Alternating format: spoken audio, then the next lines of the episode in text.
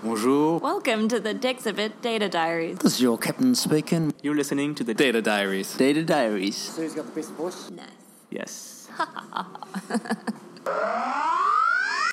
Hello and welcome to the Data Diaries. I'm here today with Daniel Jordan, who is a design extraordinaire and our senior product designer here at Dexibit. We are extra lucky to have Daniel on our team because, like a few in our team, his background draws not just from the world of technology and software, but also from the world of museums and galleries. And back in London, Daniel spent time at Whitechapel, which is a gorgeous contemporary art gallery. So he really helps us as a team hone in on how we use data in the cultural and visitor attraction space.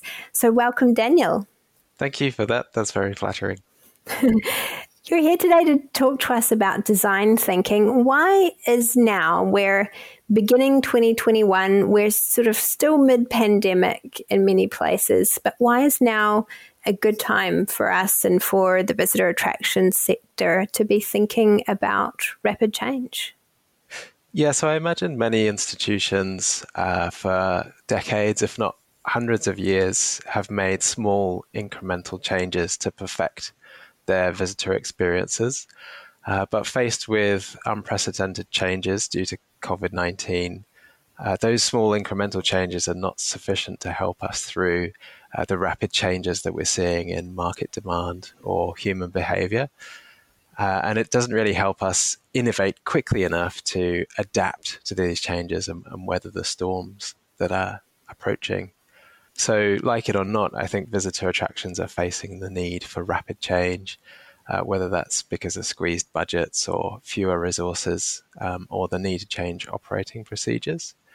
And so, being a software designer, I think some of the design practices that we see in, in the tech industry can be also used for visitor attractions uh, to meet the demands of the rapidly changing landscape that we're seeing.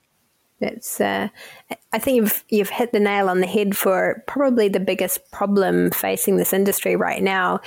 If we think about cultural institutions in particular, a lot of them have been around for over hundred years, and so they've operated in a not dissimilar manner for a lot of that time. And and when they have changed, like when we think about the introduction of the the blockbuster concept or you know the introduction of sort of commercial visitor services like retail um, those changes have taken years and if not decades to make and, and to take hold in the, in the industry. And we're now talking about a period of time where we want to get change down to a matter of, of weeks or even days uh, to really sort of hack that growth pa- pathway back to the land of recovery. And I'm curious about what does design have to do with this idea of rapid change? Yeah, so I think the first thing that we should probably talk about is is explain what I mean when I talk about design, and, and that'll help us map it back to why it's relevant. So, so when I talk about design, I don't necessarily mean uh, what something looks like, so the the graphic design or visual design of a thing, but maybe design in its more broader sense. Uh, there's a good quote by Charles Eames, who's the the kind of famous designer of of the Eames chair, uh, and and sort of architect. So he described design as a plan for arranging elements in such a way as best to accomplish a particular purpose. So arranging elements could be anything from simply arranging words on a page or the placement of signs or even broader than that, the way that you work or co- collaborate with colleagues. So, in its broadest sense, we're all designers to a certain extent, and we have the ability to optimize and configure the world around us to suit a particular purpose or goal. And I imagine in the visitor attractions world and the museum world, that could be design that happens in lots of different parts of that visitor experience. It might be on the website, it might be in the app, it might be um, the visitor journey itself. It, it could be what the brochure looks like, or or the wayfinding uh, design. There's there's so many different opportunities for design when we think about it. Yeah, that's right. And design gives us a framework to not only make the changes that are necessary, but then also sense the reaction to those and then iterate on on the, the reactions that we see and make make changes to to achieve the, the purpose that you're setting out to do. So, how do we use design in our working lives, whether we're in marketing or whether we're in experience um, management or visitor services or operations, all of those sorts of things? How do we come at it about this this challenge of design and, and bring more of that thinking into our everyday? Yeah, so a common place to start is to use a framework known as design thinking. So, design thinking is a very loose method for approximating what a designer might do instinctively anyway. Uh, and it has five simple steps um, that, in a very accessible way, uh, non designers can follow these steps in order to approximate some of what a designer might do. Um, and it can be used regardless of the, uh, the size of the problem that you're applying it to. So, uh, you, you might be using it to apply to maybe your digital experiences. Maybe you want to improve the number of people that are accessing that or the, the usage of that on the on the website, for instance. Uh, or maybe you're looking at improving the wait times of your entrance, uh, or even managing the capacities in your galleries or uh, exhibitions. So you, I love that last problem you mentioned of managing capacities because that's something everybody is dealing with right now, and it affects so many different aspects at once of the venue. We've got the fact that we have to switch to advanced ticket bookings, we have to presumably do a lot of that online. We've got maybe queues forming outside. We've got a very different way of interacting firstly with our visitors. We've got different communications. Our teams need to work in different ways. That's quite a big problem to solve. When it comes to design thinking, where do we start? Yeah, so I, I, mentioned that there were five steps to this process, and, and, we can sort of go through each of those steps as we, we look at this specific problem. The first step of design thinking would be to empathize with your customers. Uh, so that means talking to the customers and understanding their perspective. And this could come in many forms as well. So it could involve reviewing the surveys and field research that, that your institution might have. Um, it could be looking at user journey maps that you've created or maybe creating new user journey maps based on the changing scenarios. Uh, and you could also look at analytics data that you might have about your customers that, that maybe you've uh, collected in a, platform like Dexibit. But I think the important thing to say is it needn't be as big a deal as maybe it seems. It could be just as simple as going down to the entrance and meeting a few customers and engaging in conversations with them.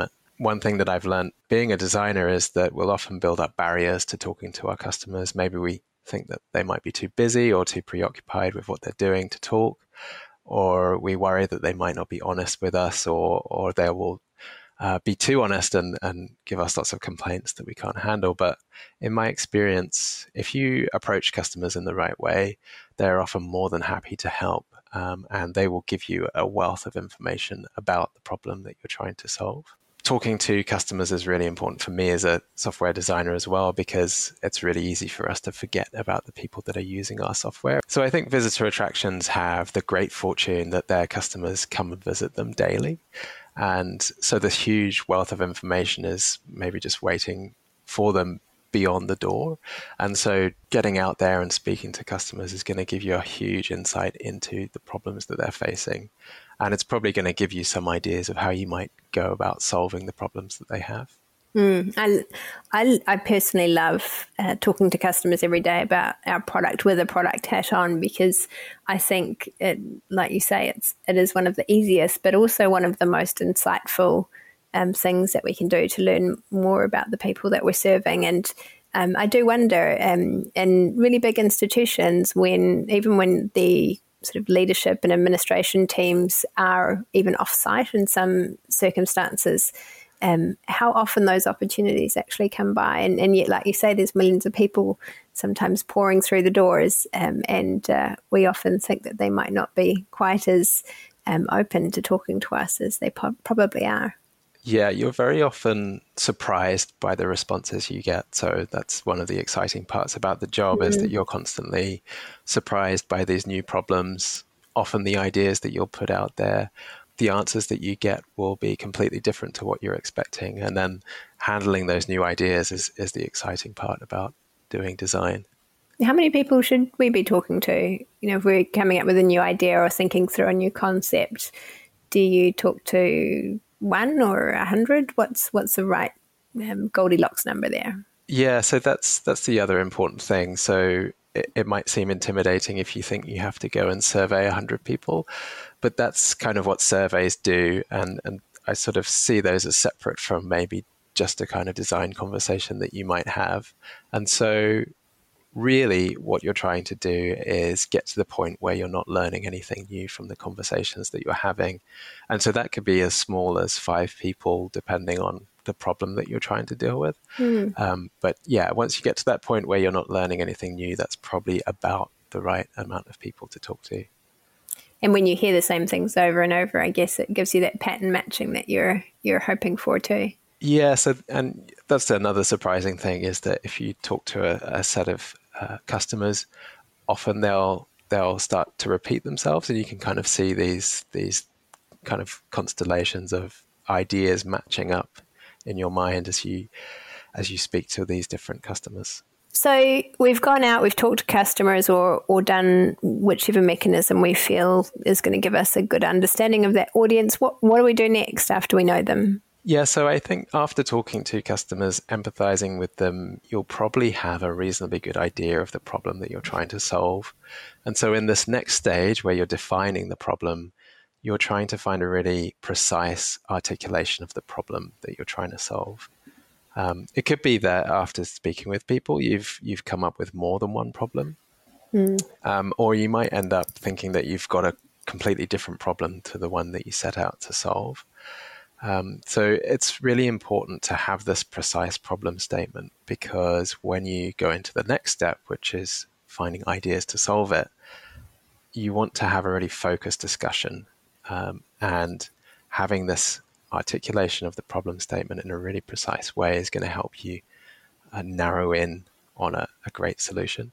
It's actually really hard to write a problem statement, isn't it? And then take this example of capacity. Do you write it in terms of what we need as a visitor attraction, or do you write it in terms of what the visitor is dealing with in terms of needing to sort of book in? How, how would you frame that? Yeah, I don't think it particularly matters how you frame it. I think um, ideally you probably want to write some sort of story from the user's perspective, but I don't know if you want to get too deep into the semantics of these things. I think ultimately having a problem statement that everyone can engage with and understand uh, is better than having having a kind of large, convoluted hmm. um, sort of explanation of it. It just needs to be a clear and crisp statement. That's not that's, too much navel gazing, huh? Yes, that's right. so, explain this concept of ideation. That's such good advice to start with first the visitor and then the problem. I think when it comes to something like capacity, having just watched dozens of attractions go through this, a lot of them leapt immediately to the system. Um, so it started with the ticketing system about how we're going to offer bookings and how we're going to start putting those into time slots. Um, and I think that that naturally takes you down a certain pathway, which starts to lock you into assumptions and to ways of doing things that totally miss taking the visitor into account or miss taking the opportunity to to design around that problem into account. So I can really appreciate um, the value of of taking a moment and having the discipline um, and the foresight to do that. Okay, well, take me into ideation. Um, what is what does that mean? Explain it to me. Yeah, so ideation is is probably a reasonably pretentious term for what effectively it is. It's just creating ideas that will solve the problem. Um, and often, when you're working with teams, there's no shortage of ideas for, for how to solve that problem. And the beauty of this process of ideation is that often, when you're working with a team, something magic happens, and the team will come up with an idea that no single person individually could have come up with on their own and typically it's a good idea for one person maybe to facilitate this discussion. So this person is leading the way through making sure that you're focused on this precise articulation of the problem that you made in the last step. And then you're also making sure that everyone is involved in the process. So if there are naturally quiet people, you're kind of bringing them into the process of suggesting ideas. And then if there are louder people with lots of ideas, sort of navigating that as well so that everyone sort of has an equitable share of the floor. The other thing I would say that if it's your first time facilitating a design discussion, then if you start out small, you can understand how how that session should sort of go. But then as you get more confident, you can build in different stakeholders to the meetings so that you can get their buy in as well. So, having stakeholders and executives present in an ideation session is a great way to get their buy in as they feel some ownership over the problem that you're trying to solve and the solutions that you ultimately come up with. So, at the end of the session, ideally, what you're trying to do is converge on an idea or a few ideas that you want to take to the next stage, which is prototyping and testing. What are some of the um, tools that you can use. There's a few tactics, isn't there? If you have lots of ideas and you're trying to work out which ones you take forward. So often there's just so many ideas in a session that you don't necessarily need any tools to prompt ideas out of people. But then if you're dealing with a particularly tricky problem or you don't necessarily have any ideas um, already, there are a number of tools that you might be able to find online to prompt discussion and to help people be a bit more creative about solutions to problems. So, one uh, idea that we've run with the team here is to think of the worst possible solution that you could possibly find to, to solve the problem. I always love those ones. It's a really interesting way to think about it because by thinking of the worst solution, you you sort of find the inverse of the solution and then you can work your way through to finding the solution ultimately. And it, it really helps people loosen up and be a bit more creative about it. And, and as a facilitator, you can sort of prompt people to go as far as they possibly can. And hopefully at the end of it, you come out with a great solution that you want to test. What about if you've got too many ideas? It's okay to have multiple ideas. Ultimately, though, you want to pick one or two that you want to prototype and test. And it's a good to have a reserve of ideas because ultimately, when you move into the testing stage, not everything is going to succeed. And in fact, what we really want to do is have ideas that do fail because that helps us in the learning process. So, once you've arrived at that sort of special one or two ideas that you're going to take forward in the first instance, how do you flesh them out a bit from there?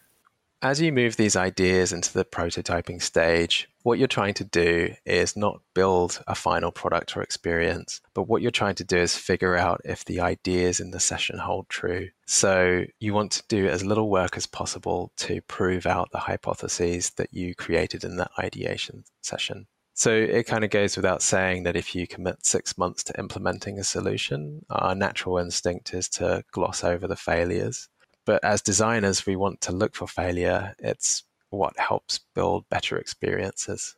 So you're taking these ideas and you're building a very lean prototype of what you want to build and then testing it out with ideally real users, but it could be also maybe friends or family or other staff members within your institution so that you can get rapid feedback on the ideas that you've presented to them. This this process kind of takes a bit of humility as well. So sometimes it can be quite difficult to see your favorite ideas proved wrong. Um, so the less sort of emotional investment you have in a prototype, the better, as you're more likely to look at this um, test with a critical mind. And sometimes in creating the prototypes, our ideas change, and we might have to go back to the drawing board. And this is completely fine. This is one of the benefits of prototyping the the experience of creating a prototype helps you understand the problem better. Um, and it definitely doesn't mean that, that you've done the process wrong. The design thinking framework isn't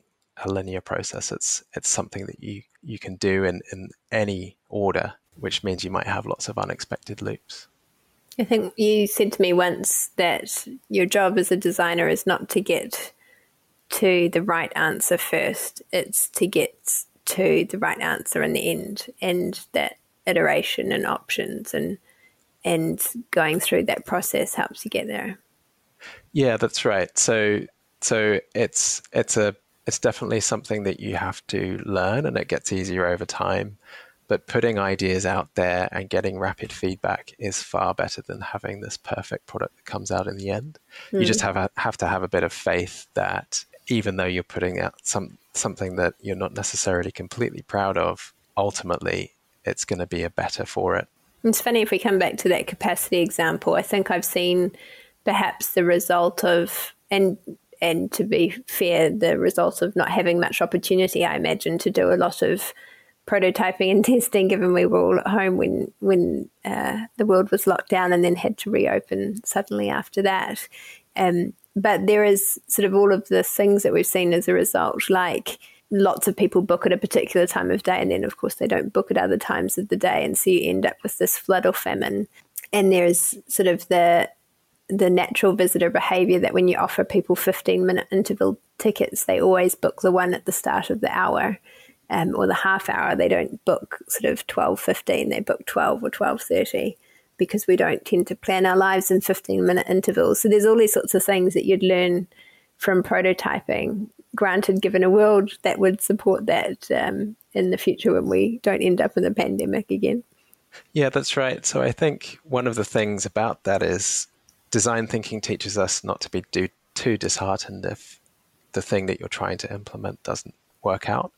Uh, and it gives us the tools to sense when something has gone wrong and you start back at the beginning again with your empathy and so if something went wrong let's start talking to the uh, to the customers we can even talk to the staff members and we try and figure out what went wrong and then we we get some ideas as to how to improve it. So it's a great tool set for instead of getting dejected at, at failure, how do we take that failure into something positive and improve our processes along the way? Whether it's technology or whether we're talking about the physical world, how how can visitor attractions go out there and start implementing design thinking?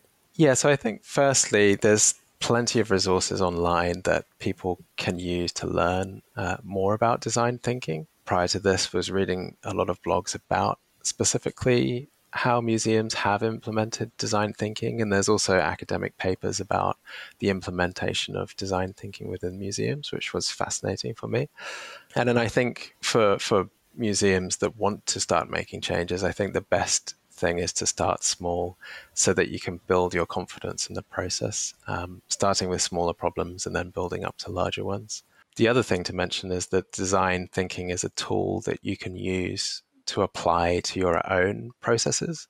So if you've been through a design thinking process, you can then use design thinking on that process to reflect on how well it did by engaging with the people that were part of the process, understanding how they felt about it. And each design thinking process is essentially a prototype that you can you can reflect on and see how well it did.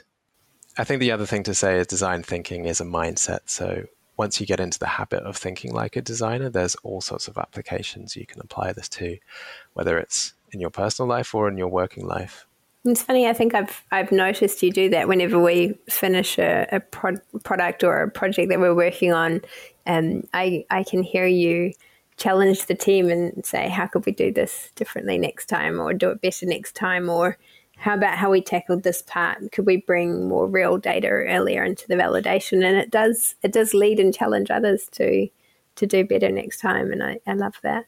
Yeah, it's really enjoyable to to refine things over time and encourage people to to think about their their own processes in a way that makes them not afraid to fail but happy to improve so what are you working on at the moment? I know we've got some very exciting stuff cooking in the oven at Dexibit yeah so we've been working really hard uh, with the team improving the user interface. So how Dexibit looks and feels um, which we're hoping will provide a more intuitive and modern app that that's going to help our users get straight into the data insights. But I think more exciting than that, we're we've been working over the last few months on prototyping of our own.